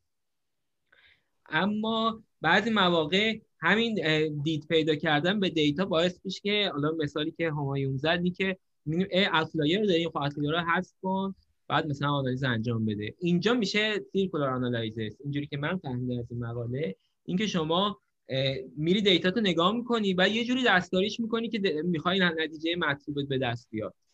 حالا اگه شما باز چیز بهتری یا بیشتری از این متوجه شدین؟ برداشت من یه ذره متفاوت بود با این قضیه. من برداشتم این بودش که ممکنه دامی باشه توش گرفتار بشی بدون اینکه حتی بدونی و به نظرم خطرناکه. مثالی که خودش می‌زنه اینه که نورون ها با چه سرعتی فرض کن چیز شوتینگ انجام میدن. حالا پالس میفرستن یا هر چیز من واژه تخصصش نمی‌دونم. من فرض رو برای این گذاشتم که به صورت میانگین مثلا فرض بکن که صورت اینا ثابته. خب؟ حالا شما فرض بکن داری توی دو تا زمان مختلف اندازه گیری می‌کنی. بر حسب اتفاق حالا یا نویزی که در detection هستش در در تشخیص هستش می‌خوای اندازه گیری بکنی یا بر اساس اینکه خب اینا بالا و پایین ممکنه به صورتشون ولی به طور کلی اگه در بازه زمان نگاه بکنی به صورت کامل یه, یه مقدار ثابتیه میانگینش. خب؟ گاهی یه ذره بالاتر گاهی یه ذره پایینتر. اگر شما تو زمان T یک مثلا فرض بکن اندازه گیری بکنی و تو زمان تی دو بعد بیاید تو زمان تی یک اون نرون هایی که خیلی با سرعت بالا داشتن پالس میفرستن فرض کن شلیک می‌کردن اونا رو جدا بکنی از اونا که با سرعت خیلی پایین داشتن شلیک انجام می‌دادن خب؟ و بعد بیای بگی که آقا ببینیم برای اینها تو زمان تی دو چه اتفاقی میفته خب؟ اگه بیای خب وقتی یه همچی تقسیم بندی رو انجام میدی این تقسیم بندی خودش اشتباهه خب؟ به خاطر اینکه به صورت میانگین اینا باید توی سرعت سرعت ثابتی باشن. حالا بر اساس اتفاق اگه تو داری اون اکستریم هایی که اونایی که خیلی بالا داشتن با سرعت بالا فرض کن داشتن شریک می‌کنن فعال بودن با اونایی که با سرعت خیلی پایین فعال بودن دسته بندی می‌کنی احتمال اینکه همین اتفاق تو زمان تی دو بیفته خیلی کمه. یعنی قاعدتا اگه دوباره اندازه بگیری چون اینها بعد بالا و پایین به صورت مداوم و بعد با دوره میانگینی باشه اونهایی که اغراق شده داشتن با سرعت بالایی حالا یا با واسطه یا شما دیتک کردید اینجوری تو زمان تی یک داشتن با سرعت بالایی فعال بودن و با سرعت پایینی تو زمان تی دو برشون همین اتفاق نمیفته دوباره اونها که بالا بودن بالا نیست سرعتشون دوباره اونهایی که پایین بودن پایینی سرعتشون رو همین حساب اگه تو بخوای مقایسه اینجا بین زمان تی یک و تی دو انجام بدی. برای اونهایی که کلاس بندی کردی که آقا سرعتشون بالا بوده یا پایین بوده تو زمان تی یک خب طبیعتا می‌بینی اونهایی که تو زمان تی یک سرعتشون بالا بوده کاهش داشته. با اونهایی که تو زمان تی یک پایین پایین بوده افزایش داشته. اینو بعد دانشش داشته باشه که آقا اینو تو حالت چیز دارن بالا و پایین میرن و احتمال اینکه خب وقتی شما برمیدید تقسیم بندی اجتماعی اشتباه طبیعتا تو زمان تی دو این شانس وجود نداره که اونها تو همون موقعیتی بودن که تو همون موقعیت اغراق شده ای بودن. حالا تو زمان تی یک شما یه اندازه گیری کردی به واسطه اندازه گیری که خطا داشتی یا هر چیزی تو مقدار اون عددی که می‌گیری بابت فعالیتشون و صورتشون به همون صورت اغراق شده باشه تو زمان تی یک باشه. یعنی قاعدتا اگه حتی فکرش هم بکنی منطقا توقع این است که سرعت اونهایی که خیلی بالا بوده بیاد به سمت میانگین و سرعت اونهایی که خیلی پایین بوده تو زمان تی دو بیاد به سمت میانگین. متوجه منظورم میشه یا دارم پیچیدش می‌کنم قضیه رو. نه من تقریبا یعنی فکر می‌کنم متوجه شدم. یعنی شما دسته آره. بندیه یه دسته بندی که از اول تو فرضیاتت نبوده. دیتا رو که می‌بینی می‌بینی که اینجوری قشنگتره بعد این دستبندی آره. اضافه کنه ولی هیچ توجیه خارج از آمار هم براش نداری. مثلا بگی یه توجیه زیست شناختی براش دارم. فقط چون بله. دیتا رو می‌بینی که دو دسته است میگی که پس من دو تا کلاستری مثلا مجزا دارم بعد بیام آره یا که ممکنه بخواد ببینی که آقا بذار ببینم اونهایی که سرعتشون تو تب... ممکنه کاملا چی میگن معصومانه باشه. تو نگاه می‌کنید زمان تی یک میگه آقا بذار ببینم اونهایی که تو مثلا بیشترین رو دارن تو تی یک با کمترین رو دارن تو تی یک تو زمان تی دو چه اتفاقی براشون میفته و بعد یهو به وجد میاد که نگاه کن اونا کاهش پیدا کردن اینا افزایش پیدا کردن و مثلا فرض کن کیف می‌کنی میگی عجب چیزی یوریکا چی چیزی پیدا کردم. و بخوای اینو بعد فردا پابلش بکنی در حالی که طبیعتا باید همین طبقه داشته باشی. اگه بدونی که اینها نمونه های اقراق شده ای اصلا تو زمان تی یک داری بررسی می‌کنی باید این طبقه رو داشته باشی و دانشش رو داشته باشی که این یه همچی چیزی اتفاق میفته طبیعتا. یعنی نباید اونقدر باید آگاه باشی نسبت به یه تشخیصش سخته. فکر کنم خودش هم اشاره کرده بود. یعنی یه دانش اضافه میطلبه. باید گمراه کننده است. می‌دونی میگم؟ از روی دامیه که بهش بهش بهش بهش میفتی چیزی نیستش که راحت بتونی از قبل آمادگیشو داشته باشی. یه شکل جالبی این توی مقاله‌ای که اینجا بهش رفرنس داده کشیده بود و یه black box ی کشیده بود که فرضیات واردش میشن data واردش میشه. از اون طرف result خارج میشه. و تو مثال circular analysis غیر از اینکه فرضیات و data وارد اون black, black box میشن تا result خارج بشه یه نقطه چین گذاشته و بین result به سمت assumption یا همون فرضیات و همچنین یه نقطه چین به سمت data. و اینجا مثال بوده که شما میای اول یه آنالیز می‌کنی نتایج می‌بینی بعد بر اساس نتایج تصمیم می‌گیری که فرضیات رو تغییر بدی data حالت بدترش این data رو تغییر بدی. و دوباره بندازی تو black, black box و یه result جدید بگیری. حالا این تصویر سازی شاید کمک بکنه به آنالیز ولی باز من فکر می‌کنم اینجا یه خط خیلی باریکیه بین اینکه ما توی مراحل data pre-processing ما نیاز داریم که یه sense ی یا یه احساسی نسبت به data پیدا بکنیم قبل از آنالیزش. خب اشتباه رایج بعدی تحت عنوان flexibility of analysis و به طور خاص p-hacking اشاره کرد یا انعطاف در تحلیل که ما اینو توی اپیزود قبلی بهش اشاره کردیم و یه جورایی حالا بخوایم ترجمه بکنیم p-hacking و یه دزدی مقدار p-value یه چیز شاید بگم اینم بعضی مواقع اتفاق میافته. ولی این چیزی نیستش که خیلی رایج باشه. یعنی حداقل من خیلی بهش بر نخوردم. شما ایده ای دارین که زمینه؟ آره مبتلا به و خیلی هم خطرناک. خب. وقتی دیتا میفته دست افرادی که آنالیز دیتا می‌کنن به خصوص اگر که وارد نباشن یا اینکه فشاری بر روی دوششون باشه که حتما نتیجه بگیرن یه چیز معمولیه و فکر کنم همه ماها اینو انجام میدیم. ولی باید آگاهانه باشه. که داریم این کار انجام بدیم اگه بهش دانش داشته باشیم این کار انجام بدیم خطرش کمتره. و اونم اینه که انواع متدا رو به کار می‌بریم که ببینیم چه نتایجی می‌گیره. و وقتی که تعداد زیادی method به کار می‌بری بر حسب اتفاق ممکنه یه دونشون جواب خوب بده. و اینکه اینکه شما بیا راجب اون بخواه اون فقط report بکنی درست نیست. خیلی معتقدن که تو مقالت باید بنویسی که آقا من ده تا method به کار بردم این یکی جواب داد. این یه راهه که خب طبیعتا زیر سوال می‌بره. یعنی می‌پرسن که آقا این واقعا significant ده تا method به کار برد یه دونش چیز خوب جالبی نیست گفتنش. ولی یه جایی که ممکن نمود پیدا بکنه اینه که شما امکان اینکه همین method به کار ببری روی بخش دیگری یا داده یا اینکه جای دیگری از تحقیقت و همون نتیجه بگیری اون وقت کمه. بر همین حسب اگه شخصی واقعا یک کمی غیر اخلاقی به کار برد یا اینکه بیدقتی کرده باشه و فرض کن بگه که من اینجا چه می‌دونم و من دیدم مقالاتی که اینطور بودن و اغلب خب retract میشن دیگه که مورد مؤاخذه قرار می‌گیرن که تو review مورد مؤاخذه قرار می‌گیرن که آقا مورد نقد قرار می‌گیرن که شما تو اینی که براش گفتی من چه می‌دونم رابطه خطی چک کردم با فلان متد. بعد تو اینجا پایین اومدی همون دیتا رو یه بخش دیگه گفتی من رابطه خطی چک کردم با فلان متد. بهمان متد. اینا خب اینا هیچ ربطی به هم نداره. برای چی تو اونجا این متد استفاده کردی؟ تو اینجا این متد استفاده کردی. و خودش هم گفته این یه راه تشخیصش که شما متوجه میشی که آقا این بنده خدا همین متد رو به کار برده. گفته آقا اونجا اون جواب داد اینجا هم این جواب داد. که خب نشون میده که یه ذره خلاصه چیزه یه ذره مورد داره. و باید باید بیشتر مورد دقت قرار بگیره و بیشتر نقد بشه. راه هم که اشاره کرده این که ما همه مراحلمون ترانسپرنت شفاف باشه. من یاد یه سوالی توی مصاحبه افتادم که ازش پرسیدن که خب این همین مشکلاتی گفتین چجوری جلوشو بگیریم؟ و اینجا حالا تو این مصاحبه اشاره می‌کنه که راهش اینه که ما open access بکنیم data مونو ولی نه به این مفهوم که الان رایجه که پول بدیم مقاله اون چاپ بشه تا مخاطبا بدون پول دادن مقاله رو بخونن. میگه به جای اینکه یه PDF file منتشر بکنیم و بر اساس PDF file مخاطبا بخوان قضاوت کنن تمام مراحل کارمون از در واقع script ی که روش آنالیز انجام دادیم dataset امون اونا هم open بکنیم که افراد بتونن آزادانه آنالیز ما رو تکرار کنن حداقل که script ما رو یه دیگه run کنه تو سیستم خودش. هم جوابا رو من من این پیشنهاد خیلی دوست دارم. من اینو کاملا موافقم. مقاله قبلی که چاپ کردیم به همیشه آزادی رو نداریم که کار انجام بدیم. هم داده چاپ شده بود داده خودمون استفاده نکنیم و هم کل script هایی که تو R شما بتونی وارد کنی داده رو بذاری اونجا.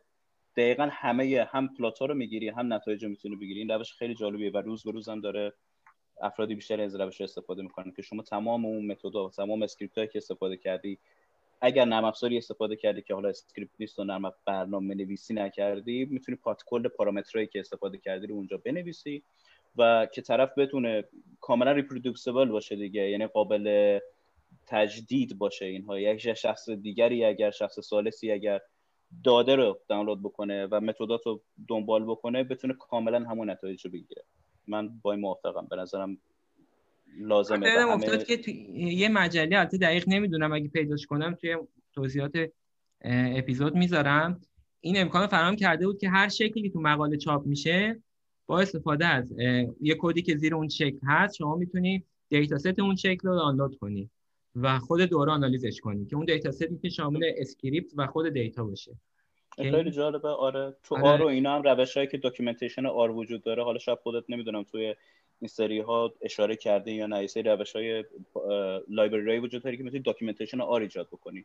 که شما می‌تونه همون script رو کپی کنی paste کنی اجرا بکنی data رو هم بتونی آره اونجا جواب بعد بتونی بگیری. هیچ دلیلی نداره جواب نتونی که هر مخاطب باشه و راحت میشه این مشکل رو پیدا کرد. آره, آره. موافقم. خیلی فکر خوبیه. خب بریم سراغ اشتباه رایج بعدی. که این اشتباه رایج رو اصلا ما یه اپیزود اختصاصی براشیم بخاطر یه مقاله که خودم با کمک همکارم نوشتم در مورد تصحیح مقایسه چندگانه که اینو چون حالا خیلی مفصل همین اپیزود قبل در موردش صحبت کردیم من خیلی که حرف جدیدی ندارم. اگه شما صحبتی دارین بفهمید می‌تونیم بگیم که بخوای صحبت کنیم ببینیم که دلیلش چی می‌تونه باشه یکی که روی میاره به اینکه فرض کن که به, جب... به جوابهایی روی میاره که به لحاظ آماری significant تشخیص داده نشدن تو آنالیزاش. خب اگه data یی خرج کرده کلی می‌خواد حتما جواب بگیره. و اگر که جواب significant نده روی میاره به اونایی که غیر significant و سعی می‌کنه تا می‌تونه می‌خواد جای خوب چاپ کنه سعی می‌کنه جا تا می‌تونه یک نظریه عجیب غریب تر توش در یا اینکه یا جالب تر توش در بیاره عجیب غریب تر نمیگم جالبتر توش در بیاره که توجه جلب بکنه بتونه جای خوب چاپ بکنه. آره متاسفانه هستیم. و ولی خب فکر نمی کنم. یعنی الان ریویور به خصوص خیلی فکر می‌کنم که آگاه شدن نسبت به اینکه بپرسن آقا چقدر سیگنیفیکنته و فکر می‌کنم سخت بتونه از تو جورنال خوب ردش بکنه بدونی که مورد نقد و چالش قرار بگیره. ولی ممکنه پیش بیاد. یه چیزی که من توی این مصاحبهش یادم افتاد دوباره یه بحثی گفتش که چی شد که این اشتباه رایت شدن؟ ازش پرسیدم. و سه تا نکته گفته که می‌تونه جالب باشه. یکی این که گفته که خیلی سخته که ما یه یک نتایج صحیحی رو کنیم در حالی که معنیدار نباشه. و گفته بخوام ساده تر بگم نتایج قشنگ چاپ کردن خیلی راحت از نتایج درست چاپ کردن. یه نکته دیگه که گفته گفته که حالا دقیقا عبارتی که ورده این عبارته. میگه که solid science is not sexy ولی علاقمندن که نتایج انقدر خوشگل و attractive چاپ کنن که بتونن مخاطب بیشتری جذب کنن و در وهله اول editor رو جذب کنن. و نکته سومی که میگه که حالا اول صحبت همش اشاره کردم میگه absence of polite, absence of polite discussion. و در واقع یه discussion مؤدبانه بین محققین میگه شکل نظر ایشون میگه شکل نمی‌گیره معمولا. و یه چیزی یه بعضی موقع که شکل می‌گیره انقدر دیره مثلا مقاله شما خودتون دیگه در جریان خیلی از شنونده هم در جریان اینکه مقاله مثلا submit می‌کنی. بعد مثلا دو ماه سه ماه که من اخیرا یه مجله یه رکورد زدم. دقیقا در سالگرد submit مقاله review ش رسید. در نوامبر. و بعد اینکه حالا مقاله review بشه و چاپ بشه و اینا دیگه اصلا محققه رو اون موضوع دیگه کار نمی‌کنه که بخواد حالا جواب نظرات دیگران رو بده. گفتی در سالگرد سابمیت مقاله یعنی یک سال فقط گذشته بود و جوابش اومد؟ نه یک سال گذشت جواب داو... یعنی داوران نظرشون دادن زحمتشون کشیدن. آها اوکی. آره منم بیانم یه مورد اینجوری برام پیش اومد دقیقاً. آره. حالا یه یه مقاله هست البته یه مقدار قدیمی فیلم کامال 2012 13 این حدودا باید باشه. حتی شاید قدیمی تر title ش اینه Why most published research findings are false. و اونجا خیلی جالب بود. یه free access هم هست که اصلا نمونه هایی میاره که آقا اینا اصلا اصلا یعنی مثلا مقاله publish شده چند سال بعد فهمیدن که او اصلا چه چیزی امکان نداره. اصلا امکان پذیر نیست. یعنی علم به اونجا یعنی علم مفید به اونجا رسید که آقا اصلا این چیزا امکان نداشته. اونایی که publish شده بود همه می‌گفتن ما خوبیم ما فلان که همشون اصلا از نظر منطقی امکان پذیر نیستن. حالا یه سری دلایلی میاره که چرا مثلا این اتفاق میفته و مدارش کالچر خود کامیونیتی علمیه که حالا مثلا مقاله پابلیش کردن و اینا رو خیلی چیز حالا که خارج از بحث این. یه چیزی من فقط بگم این حالا اینجا که راجع به این significant results ولی خب یه یه جمله‌ای بودش یکی از افرادی که تخصصش آنالیز داده بود می‌گفت توی سمینار که شرکت کرده بودم میگفتش که اولین اولین دیدگاهی که بعد داشته باشیم وقتی یه دونه جواب significant به دست بیارید اینه که بگی کجا اشتباه کردم.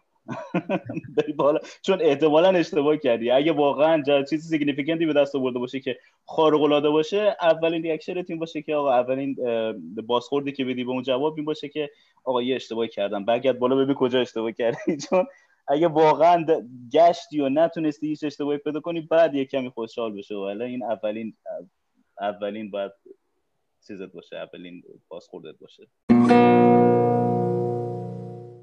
دو تا اشتباه رایج دیگه اشاره کرده که حالا که بحث over interpreting non significant result یا تفسیر اقراق‌آمیز نتایج غیر معنی دار که اصلا این موضوع یکی از ایده اولی شکلی این پادکست بود که من یه روز داشتم حالا مؤسسه‌ای که قبلا بودم اون جایی که قهوه میخوردیم یه نفر اشتراک نیچر داشت. من هر وقت میخون میذاشت رو میز اونجا و منم از این فرصت استفاده می‌کردم و مقالات اونو میخوندم.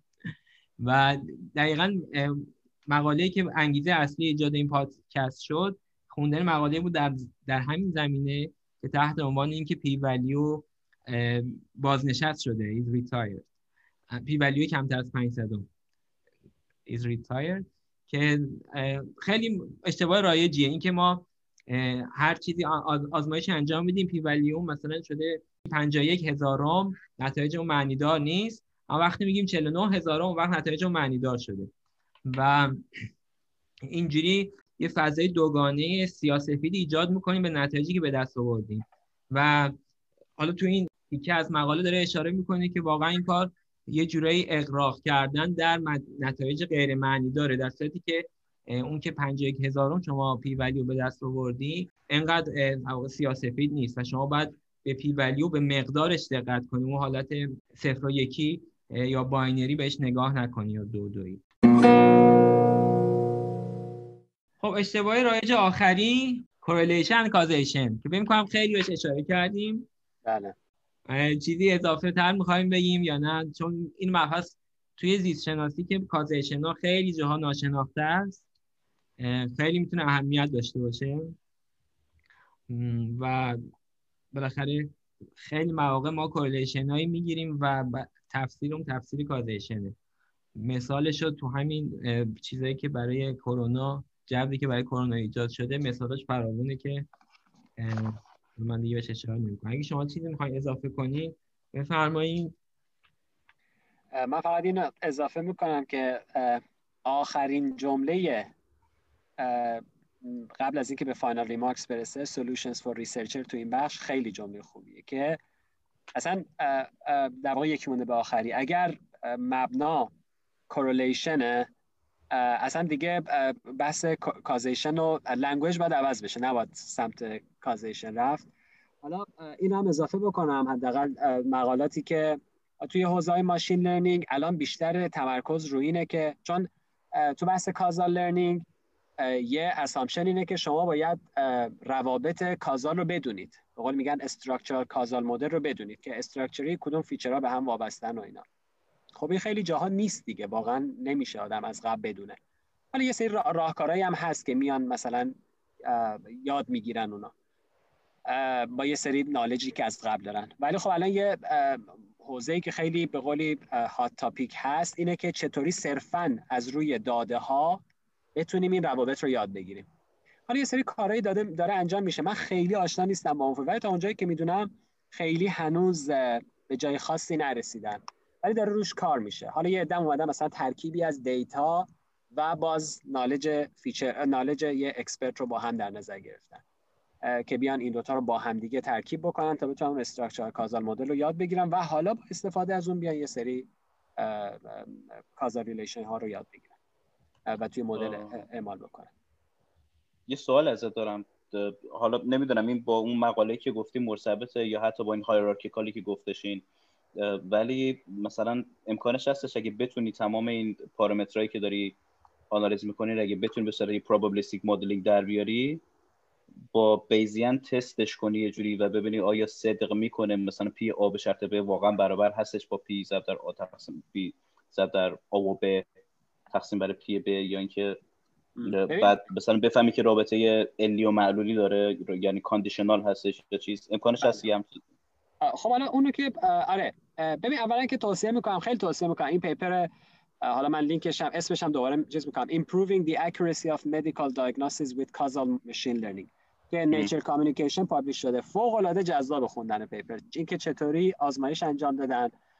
اصلا اصلا واقعا لذت بخش خوندن این مقاله. اما حالا در حالت کلی بله این امکان پذیره چون اصلا مدل های causal Bayesian network ن. که حالا در کنار این Bayesian network حالا اون روابطی که توش probabilistic تعریف می‌کنن که اونم می‌تونه hierarchical باشه یه, یه،, یه حالت Bayesian network دیگه وجود داره که اون روابط causal رو مشخص می‌کنه. که یه سری confounding داریم. اون confounding ها رو معمولا فرض بر اینه که می‌دونن چون اگر ندونن که اصلا نمی‌تونن درش بیارن. فرض بر این که می‌دونیم confounding ها چیا هستن اما confounder ها در واقع. اما نمی‌دونیم که چه رابطه‌ای با feature های واقعی دارن. feature هایی که ما اینجا توی data مون داریم. و حالا سعی می‌کنن این روابط رو یاد بگیرن ولی آره این این به طور خاص جواب سوال شما بله میشه. از طریق approach های بیزی هم بعدش حالا اینو در آوردیم به قولی چی میگن؟ approve ش هم بکنیم که واقعا چنین چیزی هست. خب خیلی ممنون. در آخر یه چیزی که برام جالبه و می‌خوام اینو تاکید کنم آخرین سوالی که توی مصاحبه از نویسنده میشه میگه که what steps can early career researchers take to improve their statistical analysis? یه جورایی میگه که حالا این مشکلاتی که گفتی همه مان اونایی که تازه بار تازه کاراست. اینو ما چجوری چیکار کنیم که حلش کنیم؟ و نویسنده خیلی با صراحت میگه که اونا که در واقع راه حل براشون وجود داره but it is also important for more senior researchers. و این تاکید می‌کنه این مشکلاتی که ما میگیم مشکلاتی کسایی نیستش که تازه پی گرفتن یا دانشجوی پی اچ این مشکلاتی که ما افراد خیلی با اسمای خیلی بزرگ و مقاله های خیلی متنوع تو قابل ردیابیه و چیز خیلی ساده ای نیستش. بعضی مواقع واقعا پیدا کرده این مشکل یا حل این مشکلات خودش یه کار پژوهشی میطلبه که شاید زمان باشه. ممنون از مشارکتتون. عالی آقا دمتون گرم شما موفق باشید. خدا حافظتون خدا حافظ امیدوارم این پادکست رو دوست داشته subscribe کنید و عضو بشید. و اگه احساس کردید که مفید هست به دوستانتون پیشنهاد کنید. منتظر نظرات ارزشمندتون هستم.